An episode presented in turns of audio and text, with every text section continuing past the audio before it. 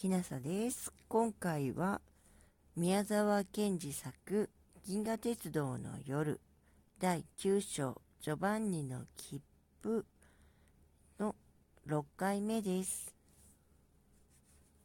ボール投げなら僕決して外さない。男の子が大威張りで言いました。もうじきサウザンクロスです。降りる支度をしてください。青年がみんなに言いました。僕、もう少し汽車に乗ってるんだよ。男の子が言いました。カンパネルラの隣の女の子は、そわそわ立って支度を始めましたけれども、やっぱりジョバンニたちと別れたくないような様子でした。ここで降りなければいけないのです。青年はきちっと口を結んで男の子を見下ろしながら言いました。やだい。僕、もう少し汽車に乗ってから行くんだい。ジョバンニがこらえかねて言いました。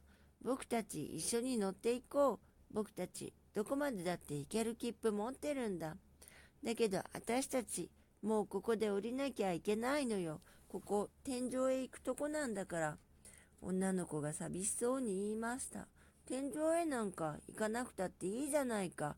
僕たちここで天井よりももっといいとこをこさえなきゃいけないって僕の先生が言ったよ。だって、おっかさんも言ってらっしゃるし、それに神様がおっしゃるんだわ。そんな神様は嘘の神様だい。あなたの神様、嘘の神様よ。そうじゃないよ。あなたの神様ってどんな神様ですか？青年は笑いながら言いました。僕、本当はよく知りません。けれども、そんなんでなしに、本当のたった一人の神様です。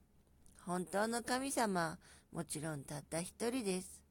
ああ、そんなんでなしに、たった一人の本当の本当の神様です。だからそうじゃありませんか。私はあなた方が今にその本当の神様の前に私たちとお会いになることを祈ります。青年はつつましく両手を組みました。女の子もちょうどその通りにしました。みんな本当に別れが惜しそうで、その顔色も少し青ざめて見えました。ジョバンニは危なく声を上げて泣き出そうとしました。さあ、もう支度はいいですか？次期サウザンクロスですから。ああ、その時でした。見えない天の川のずっと顔島に、青や橙やもうあらゆる光でちべらめられた十字架がまるで一本の木という風に川の中から立って輝き、その上には青白い雲が丸い輪になって五光のようにかかっているのでした。汽車の中がまるでざわざわしました。みんなあの北の十字の時のようにまっすぐに立ってお祈りを始めました。あっちにもこっちにも子供がウリに飛びついた時のような喜びの声や何とも言いようない深いつつましいため息の音ばかり聞こえました。そしてだんだん十字架は窓の正面になり、あのリンゴの肉のような青白い輪の雲も緩やかに緩やかに巡っているのが見えました。晴れるや、晴れるや。明るく楽しくみんなの声は響き、みんなはその空の遠くから冷たい空の遠くから透き通った何とも言えず爽やかなラッパの音を聞きました。そしてたくさんのシグナルや伝統の明かりの中を汽車はだんだん緩やかになり、とうとう十字架のちょうど迎えに行ってすっかり止まりました。さあ降りるんですよ。青年は男の子の手を引き、だんだん向こうの出口の方へ歩き出しました。じゃあさよなら。女の子が振り返ってジョバンニに言いました。さよなら。ジョバンニはまるで泣き出したいのをこらえて怒ったようにぶっきり棒に言いました。